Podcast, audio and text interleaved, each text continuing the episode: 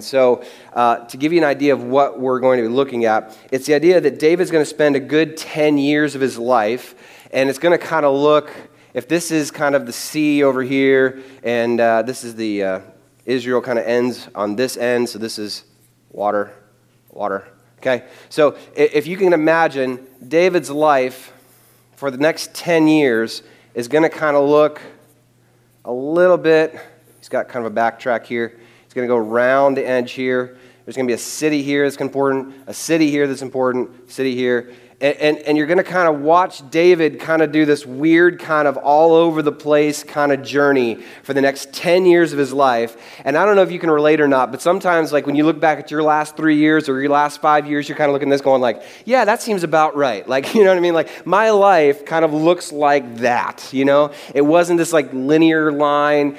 David is going to be all over the place on the map today, and we're going to kind of fill those in a little bit this morning. But First off, I want you, now everybody has a piece, um, nobody's eaten it yet, right? I can't see you. Okay. Is that gum? Okay. All right. Saw chewing, and it's humble, so. All right. So, so this morning, uh, I want you to do me a favor, and, and, I promise, I know this is kind of goofy, but, but stick with me. Uh, I need you to close your eyes, okay? And I want you to imagine, I know, I know, stick with me. Imagine, okay, you've been invited to a very formal dinner, okay? You, you, you, you can walk into this place. It's a ballroom type setting. It's amazingly immaculate as you walk into the place. You see the table set before you, and it's just for you and your guests. It's an amazing, amazing place. The, the, the best of the best plates and glasses are there tablecloths, silverware, expensive chairs, high end, high end uh, drinks and, and, and wines and, and all these kind of things that are laid out in front of you. Best imported food from around. Formal attire should be worn to such and such occasion. And as you sit down to this table and this banquet, you hear these words, okay? Oh, taste and see that the Lord is good. Blessed is the man who takes refuge in him. And, and, and, that's the kind of setting, right? It's just good to be here. Okay, so now, as your eyes are closed, you can open them a little bit. I want you to eat the chocolate, okay? This is a great time. Just enjoy the flavor of chocolate this morning. For those who can't do chocolate, I apologize. That's all I had, okay? So just imagine, okay, you put it in, just kind of savor it, just give it a second, okay? Especially some of the dark chocolate. You're kind of like, mmm, yeah, this is a good place, right? Visitors, No, okay, come on back. It's great. Um, this, this is, the, this is the, the setting, right? Okay, and it's just good. And, it's amazing, I think, sometimes when we look at Scripture, we can read, oh, taste and see that the Lord is good. But then to like taste chocolate, you're like, yes, God is good, right? Uh, whatever your favorite meal is, God is good, and we can taste and see that He is good. Now, as you have that in your head, you look around your surroundings and you realize you're not just at a banquet table, you are sitting in the middle of a war zone. this is your surroundings. The table is kind of there at the bottom, but you are surrounded just by chaos and obstructions and buildings collapsing.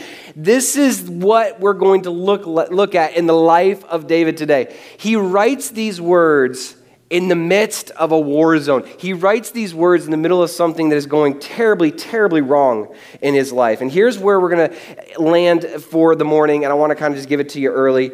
But when David, sh- he's going to show us how to trust God's providence over his present circumstances. God, he's going to show us how to trust God's providence over his present.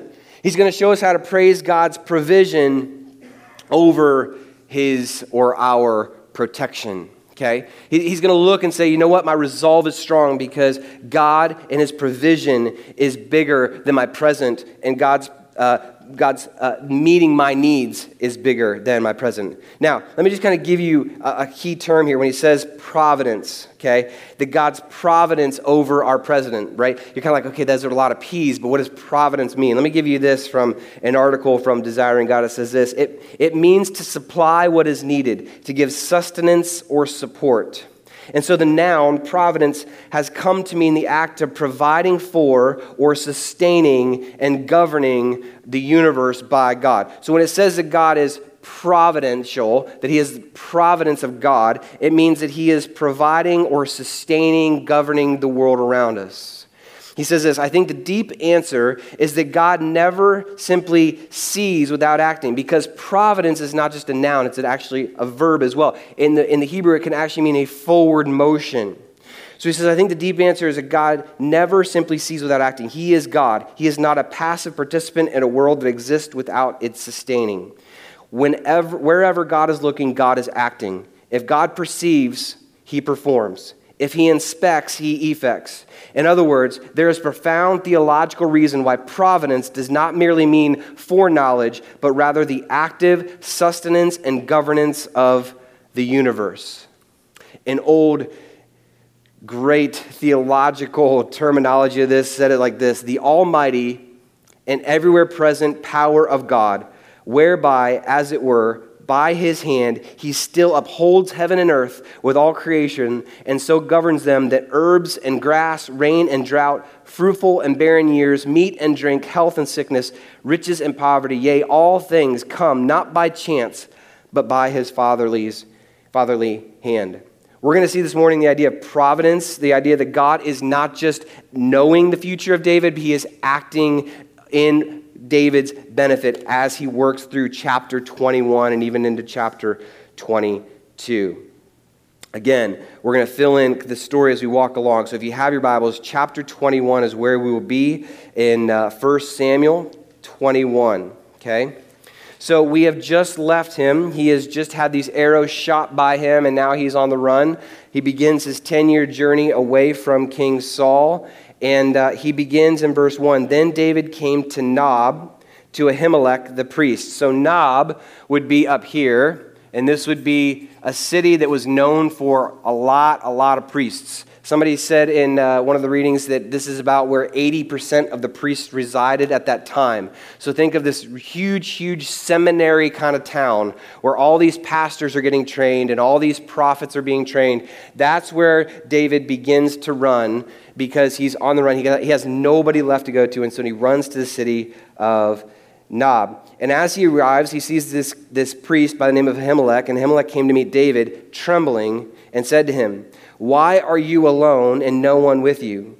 And David said to Ahimelech the priest, The king has charged me with the matter and said to me, Let no one know anything of the matter about which I sent you and with which I have charged you. I have made an appointment with the young men for such and such a place.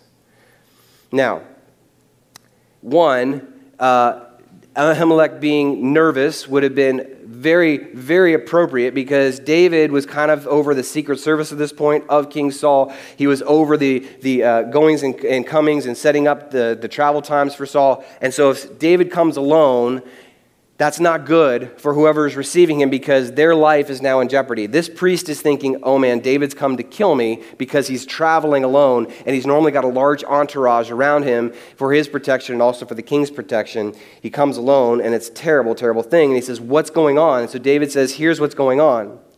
And just so you know, David is a terrible maker upper of bad stories. I mean, this, he, he says, here's, here's, here's my story. Uh, Let no one know the matter which I charge you. And then he says, I made an appointment with a young men for such and such a place. In other words, his, his rationale is he sent me on this mission thing to go somewhere with some people to do something, and that's why I'm here. He's like, that seems legitimate. Um, and so he kind of makes up this story because he's on the run, and there's a reason why I think he makes up the story. It's not to protect his own self.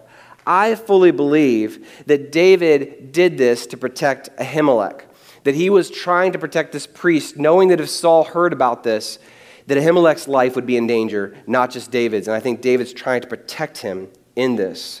And he says then in verse 3 Now then, what do you have on hand? Give me five loaves of bread or whatever is here. And the priest answered David, I have no common bread on hand, but there is holy bread. If the young men have kept themselves from women, and David answers the priest, Truly, women have been kept from us, as always, when I go on an expedition. Trust me, I am all alone here. The vessels of the young men are holy. Trust me, we ain't seen women in days. Um, and he says, The vessels of the young men are holy even when it is an ordinary journey. How much more today will their vessels be holy? In other words, trust me, women, not an issue right now. Seen a lot of animals, no animals. No, no, just Anyway, so the priest says, um, We got this bread here, and he says, This is all I've got left. So the priest gives him the holy bread, for there was no bread there but the bread of presence, which is removed from before the Lord to be replaced by hot bread the day it is taken away. Now, just to kind of catch you up on your Old Testament theology and what the old this bread of presence means. This was a Sabbath meal with God and the priests. So, in other words, this was a meal specifically designed for the priests to have communion with God Himself, set up in Exodus and also in Numbers. So, from Exodus, He says, "You shall take fine flour and bake twelve loaves from it." Two tenths of an ephah shall be in each loaf, and you shall place them in two piles, six in one pile on the table of pure gold for the Lord. And you shall put the frankincense on each pile, that it may go with the bread as a memorial portion, as a food offering to the Lord. And here's where we get into this.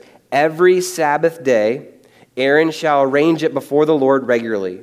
It is from the people of Israel as a covenant forever. And it shall be for Aaron and his sons, and they shall eat it in a holy place, since it is for him a most holy portion out of the Lord's food offerings, a perpetual due. Now, as we said, the providence of God, this is just another providence of God. The goodness of God to say, hey, we've got a lot of sacrifices, a lot of things to get to in your job as priest, but I'm going to give you a chance where the people give you this bread to set aside to just have communion with God. Can you imagine that? The priest got to go into the Holy of Holies and have dinner with God and breaking this bread together with him and just being able to be with him in his presence, literally in his presence at that point, because he would come. Anyway, whole thing in the Old Testament. He says, That's the kind of bread I got left. This is not for ordinary people. And as a matter of fact, you read in Mark later that, that Jesus uh, talks about this idea of presence bread, and, and he ticks off some Pharisees because of what happened in this thing. And uh, this is an interesting portion because David's trying to, again, I believe, save this priest's life in this, but he's having to tell this fabricated story, which is a nice way of saying he lied, right? And so, what do you do with a king who lies in the middle of trying to save his life? Well, one, I think you'd say, well, he's you know trying to save his life, and so it's okay. But but I think David was in fact covering not just for himself, but the priest, because David has been covering for people since he became king by Samuel. He covered for Samuel, he covered for his wife, he covered for Jonathan, and now he covers for this priest. And we read in Mark chapter 2, 24 to 28, that there is something about the idea of love of man over love of ceremonial law. So here's what I mean by that. By this, I mean there's something about this priestly bread that's allowed because there's a saving of a life. There's something about this lie that is still a sin, but, but it's the thing that David's reconciling with, saying, it's, it's to preserve life that I'm doing this. It says this to save, and this is one of the commentators. It says, to save and sustain the life of a man, though a fugitive, was more important than to observe a ritual. The subordination of law runs through all things till we come to the highest. That is the supreme love of God. Health and even life may have to be set aside for the assertion of a moral principle, hence the paradox. Class distinctions, official relations, domestic claims, private rights may be in seasons of extreme national peril extremely ignored for the maintenance of public safety. He says, on this principle, it is that attention to the affairs of life, though right and good, is to yield to the higher obligation of regard of eternal things and deference to self. In other words, he's saying that there is something about our, our, our, humanity, the idea of preserving life that trumps a lot of things. And this is the issue with this bread. And this king is in a place of leadership. And this king is actually asking for bread. The interesting thing is, you can look at this and say, well, David's on the run. He's, he's asking for this bread. It's kind of this preserving of life. Or you can look at it and say, yeah, but he's king. He's already been made king by God. He's already been made king by Samuel. Nobody's recognized yet. So it is as if the king is asking for bread, not David is asking for bread. And here is where you see that God's provision is taking care of David in this time.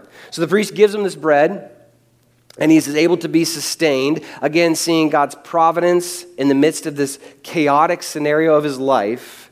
And then you, you, you see like the camera angle that's focused on David, and all of a sudden it takes a sharp, drastic turn to some weird dude hanging in the corner with this weird, creepy smile thing going on in the corner where he's just kind of like, mm. and you're kind of like, whoa, you know, because you see David, you see the priest, and you zoom into this guy, and you're like, I don't know about that dude, but I don't like him. And that's where we get to verse 7. Now, a certain man of the servants of Saul was there that day, detained before the Lord. Again, providence of God here. This is not by, this is not by coincidence. Detained by the Lord. His name was Doeg the Edomite, the chief of Saul's herdsmen. Now, this, this chief of the, of, of the herdsmen was again, it was meant to show that he was not of good reputation. He was kind of the lowest of the low. The Edomite says the exact same thing. He was, he was the lowest of the low in the clans. And this guy who is the lowest of the low is trying to make a name for himself. And as he watches this unfold, it's almost like the camera zooms in on this guy and he's like, okay, I got him. This is the end of David. This is going, this is great. And then, as soon as you see the camera angle zoom in on this guy, it zooms back out into David. And so we just get a taste of Doeg, and then we go back to David. Then David said to Ahimelech, Then you have, uh, then uh, have you not here a spear or a sword at hand? For I have brought neither my sword nor my weapons with me, because the king's business required haste. And the priest said, The sword of Goliath the Philistine, whom you struck down in the valley of Elah, behold, it is here wrapped in a cloth behind the ephod. You will take it, uh, if, you will, if you will take that, take it, for there is none but that here. And David said, There is none like that. Give it to me.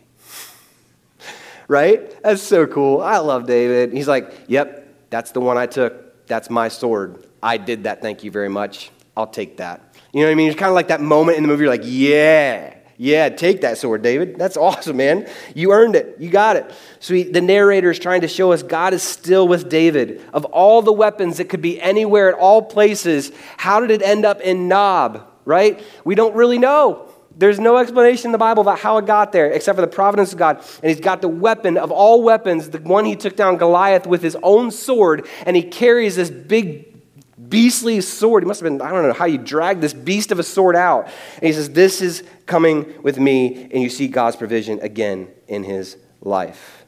And that's where we transition then into the next part of our story this morning.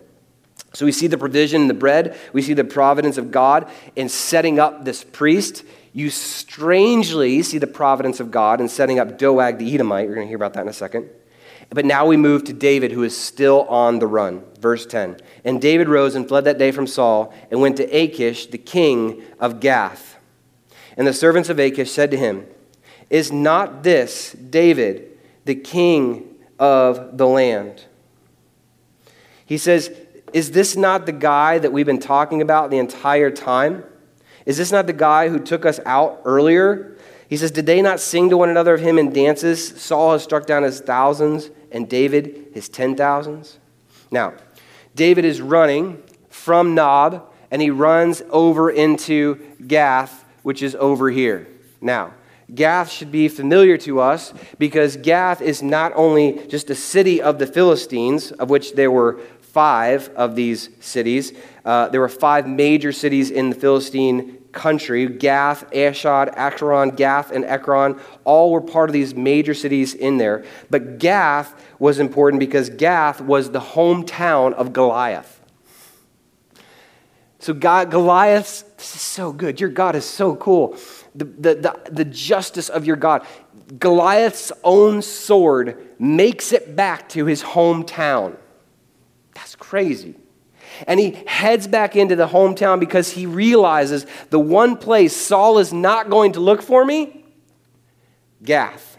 The one place Saul is not going to go because he's going to start a war is again with the Philistines. He's not going to go over there because it's the safest. And so he goes and he enters enemy territory and tries to protect his life in enemy territory among the family and friends of the giant that he slew earlier. Can you imagine that? Goliath's widow, Goliath's family is still in Gath at this point. Not much time has gone between Goliath and this time frame where David is running and on the run. And so David gets into town, and people start to make the, the connection. Wait, I think that's David.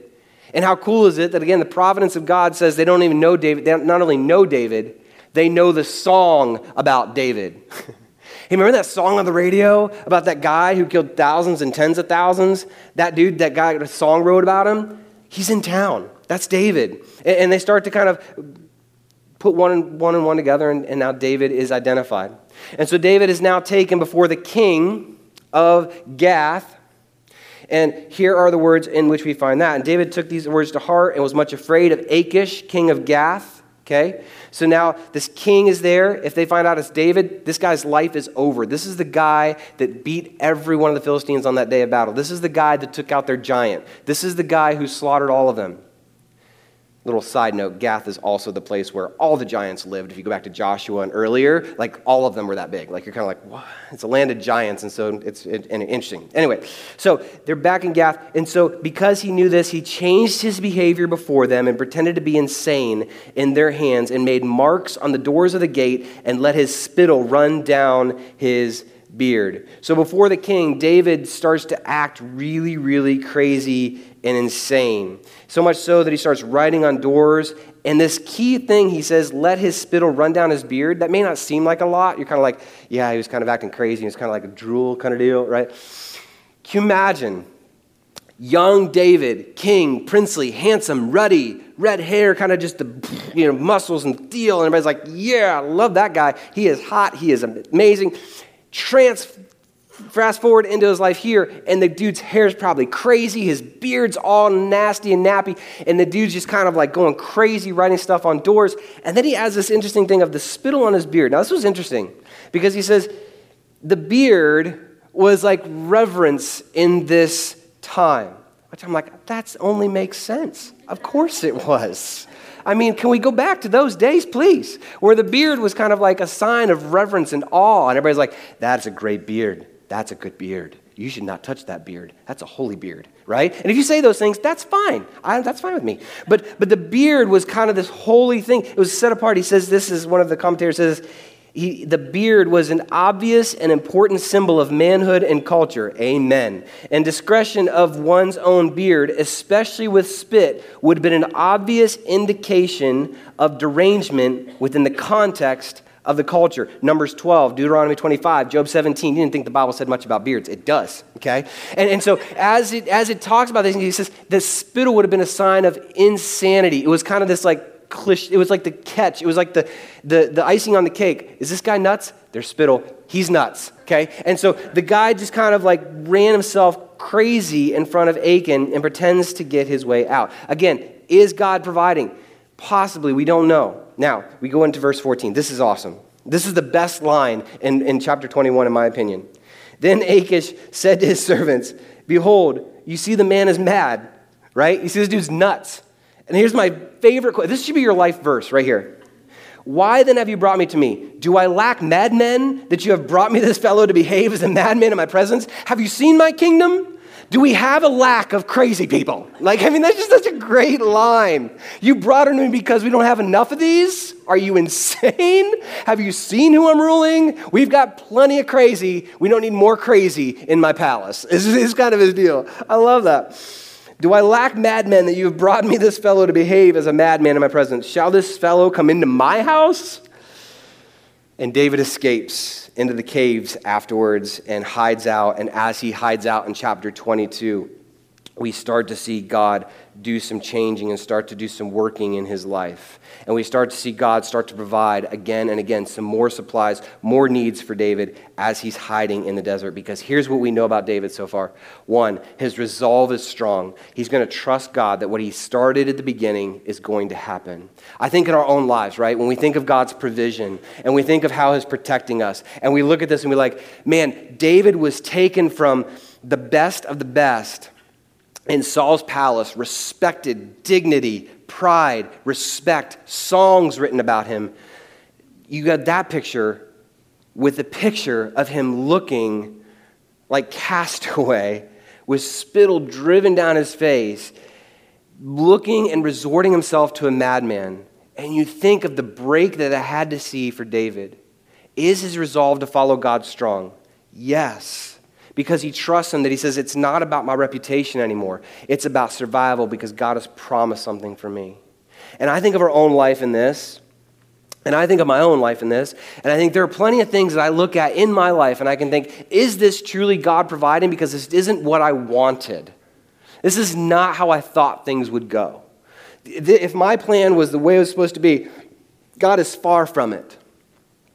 But here's the deal. And here's what Jesus says, even in the New, in the New Testament as well. He says, You are to take up your cross daily and follow me. That means we don't always get a say in how God's going to run your story. I think in Christianity, we, we've, we've, we've, I say this with love, but we have made it so much about ourselves. And if we're suffering at all, we're kind of like, man, God must be mad at me, or something must be wrong, or I, I don't know why this is going badly. You look at David, you look at the examples in Scripture, and you see all the trouble they've gone through and all the suffering they had to do and all the things that they're faced with on a daily basis. And our lives are nothing to complain about. Uh, God says, I want you to follow me because of me. I don't want you to follow me because your life is easy. I don't want you to follow me so that you get the best things. I don't want you to follow me because it makes sense to your plan and your way. You follow Jesus because it's Jesus. You follow God because He's God. You follow Christ because He's the only one worthy of following this morning. So when we say God's provision, it may not be the provision we want. It may not be the provision David wanted, but I'm telling you, it's not about you to begin with. It's about Christ and all the direction of all the praise and all the glory. It goes to Him, not to us.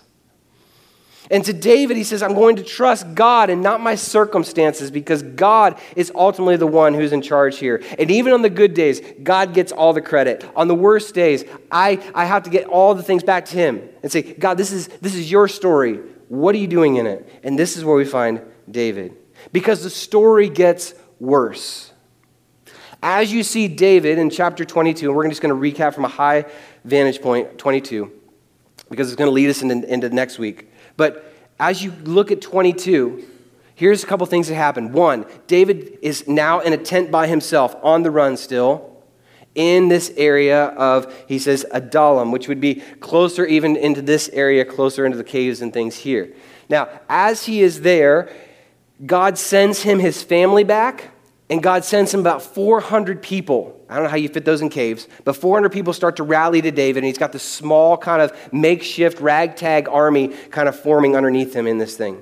As this is happening, we see the narrator show us David's provision, and then it goes to Saul's craziness. And it's meant to be a juxtaposition. It's meant to show us the difference. So in, in 2 Samuel 22, 6 to 23, Doeg returns. The crazy dude in the corner with the creepy, you know, droopy eye kind of deal, that guy, he returns and he's back. And he starts to go to Saul because Saul is in the middle of his own pity party. We pick up in verse 6. Now Saul looks worse than David because now Saul heard that David was discovered and the men who were with him. Saul was sitting at Gibeah under a tamarisk tree on the height with his spear in his hand. Again with the spear, dude. Like, get rid of the spears. So he's hanging to the tree, spear in hand. All his servants were standing around him. And Saul said to his servants who stood about him, Hear now, people of Benjamin. Will the son of Jesse give every one of you fields and vineyards? Will he make all your commanders and thousands and thousands and commanders of hundreds that all of you have conspired against me? See the pity party starting to happen? David's trusting, David's going the right direction. Saul, pity party, me, me. You all conspired against me. No one discloses to me when my son makes a covenant with the son of Jesse. Nobody tells me these things. You're holding this against me. And you see start, Saul starting to unravel here. None of you is sorry for me. That's awesome, right? None of you feels bad for poor Saul. My life's hard, guys. I'm a king and nobody likes me and it's tough. And David's on the run for his life, spittle and drool, and you have this king and all this priestly garments and all this established money and fame and everything else. He's like, nobody feels sorry for me. Now, before we go a little too far, let me kind of just jab you a little bit. Can we just say, have we been there before? Where life is going really well, Something bad happens in your day, something bad happens in your week, you're like, man, does nobody feel bad for me? I have it so hard. Do you? Maybe. Maybe not. Uh, side note. He says, None of us are, or discloses to me that my son has stirred up my servant against me to lie in wait at this day. Pity party, pity party, pity party, pity party. Doeg comes in. Doeg comes in and he goes in with a lie. Then Doeg, the Edomites who stood at the servants of Saul, said, I saw the son of Jesse coming to Nob, to Ahimelech and the son of Ahitub, and he acquired of the Lord for him and gave him provisions and gave him the sword of Goliath the Philistine. In other words, he said, This priest, David came, David didn't have to do anything. This priest just started giving him stuff. He gave him bread from the presence of God. He gave him Goliath's sword. He gave him everything. The priest is the one at fault. And sadly, what happens is Doeg's um, lie is believed Saul then goes crazy and he sends a execution squad to Nob to kill every single priest in the city. Family, everybody. His servants go, they see what's about to happen, they say, We don't want anything to do with it. And they say, We won't do it. We won't cut these priests down. We won't kill pastors. We're not going to do that. Doeg, Saul turns to Doeg and says, You do it. And Doeg goes crazy. Kills 85 priests in total, not including women, children, all their livestock burning to the ground. The dude just goes nuts and kills every single one of them. And you're like, why is that in there? Because we want to see the effects. And the narrator is telling us the effects of the deadliness of the sin if it's left unchecked. And this is what happens when sin goes unchecked it goes to the worst degree. And it shows us not only sin, it shows us the downfall of Saul. Saul has completely lost it, and now he's killing God's own people. And David is not. David is on the run for his life. And as this massacre is happening in Nob, David is hiding out in caves with 400 guys soon to be 600 at that point. And during all of this time, here's where we want to close this morning. During all of this time, the beautiful thing is if you turn in Psalms to Psalm 34, going back to the chocolate thing, that idea of taste and see, that Psalm 34 was written during the wait to see the king as he's got spittle and drool and everything else, as he's pretending to be insane, David writes these words in Psalm 34. This is amazing. I will bless the Lord at all times. His praise shall continually be in my mouth. Come on, David. Dude, do you, do you know where you're at? You're in foreign country. You're carrying around Goliath's sword. You're about to be killed. You're acting insane to survive being executed by this king of Gath. And you have the ability to write these words I will bless the Lord at all times. His praise shall continually be in my mouth. My soul makes its boast in the Lord. Let the humble hear and be glad. Oh, magnify the Lord with me and let us exalt his name together. I sought the Lord and he answered me and delivered me from all my fears. Verse 5 As he's drooling, as he's crazy looking, he writes these words Those who look to him are radiant, and their faces shall never be ashamed. Whew. David, resolve, dedication, my circumstances are not the deal here. God is going to come through, and I don't care what you say. I will look to him, and as God sees me, even as I act crazy before this king, he will look and you will see a radiant face and a face that will never be ashamed before the God that I serve. Amazing words. This poor man cried, and the Lord heard him, and he saved him out of all the troubles. 10 and 11. The young lions suffer want and hunger, but those who seek the Lord lack nothing, lack no good thing. David, really? Verse 11 Come, O children, listen to me. I will teach you the fear of the Lord. He goes on later. Verse 20 He keeps all his bones, not one of them is broken. Affliction will slay the wicked, and those who hate the righteous will be condemned. 22 The Lord redeems the life of his servants. None of those who take refuge in him will be condemned. He writes that song in 34, and then he also writes in Psalm 56, uh, is it right? Yes, so now he's writing this from the cave, hiding out from Saul. He writes these words Be gracious to me, O God, for man tramples on me. All day long, an attacker oppresses me. My enemies trample on me all day long, for many attack me proudly. When I am afraid, look at the difference between this and Saul. Saul, poor me, my pity party, the whole thing. David, when I am afraid, I put my trust in you. In God, whose word I praise. In God I trust, I shall not be afraid. What can flesh do to me? All day long they injure my cause. All their thoughts are against me for evil. They stir up strife. They lurk. They watch my steps as they waited for my life. Verse 8 Yet you have kept count of my tossings, put my tears in your bottle. Are they not in your book? 13 For you have delivered my soul from death, yes, my feet from failing, that I may walk before God in the light of life. This morning, I don't know where your, your relationship with, with, with God is. I don't know what circumstances are in your life, but can I just offer this that David, as an example, is a man of resolve. He is a man who says, I will trust God in the midst of everything going wrong in my life. I will write songs about God's goodness while I am in the worst possible state of my life. You, you see, I think we've, we've made Christianity maybe a little too easy. It was never meant to be easy, it was meant to point people to Jesus. It was not meant to attract everybody to you and how great you are. It was meant to attract everybody to Jesus and God Himself. And David knew that. And can you imagine the 400 around him? Hey, David, what are you writing over there? I'm just writing about my trust in God. I'm just writing about how He's never failed me. I'm just writing about how, how every step that I've taken has been designed by Him. We're in a cave. We're hiding out for our lives. Yep. And God sees it, and God knows it, and God's aware, and He's going to come through. The resolve of David is hopefully an encouragement to us in this room. Would you be resolved? Would you just let things kind of wash off? The things that you get so upset about in a week? Would you just be able to say, you know what? This is a small glimpse in the story that God's doing in my life. And I'm going to look to the bigger story because God is a God of resolve. He's going to give me the resolve I need to work through whatever afflictions I'm working through. And that's my hope for us this summer. Is that God says, that you look to God and say, no matter what is in my life, no matter what circumstances come my way, the resolve will be He is still good, He is still able to be followed, and I will put my trust in Him no matter what happens.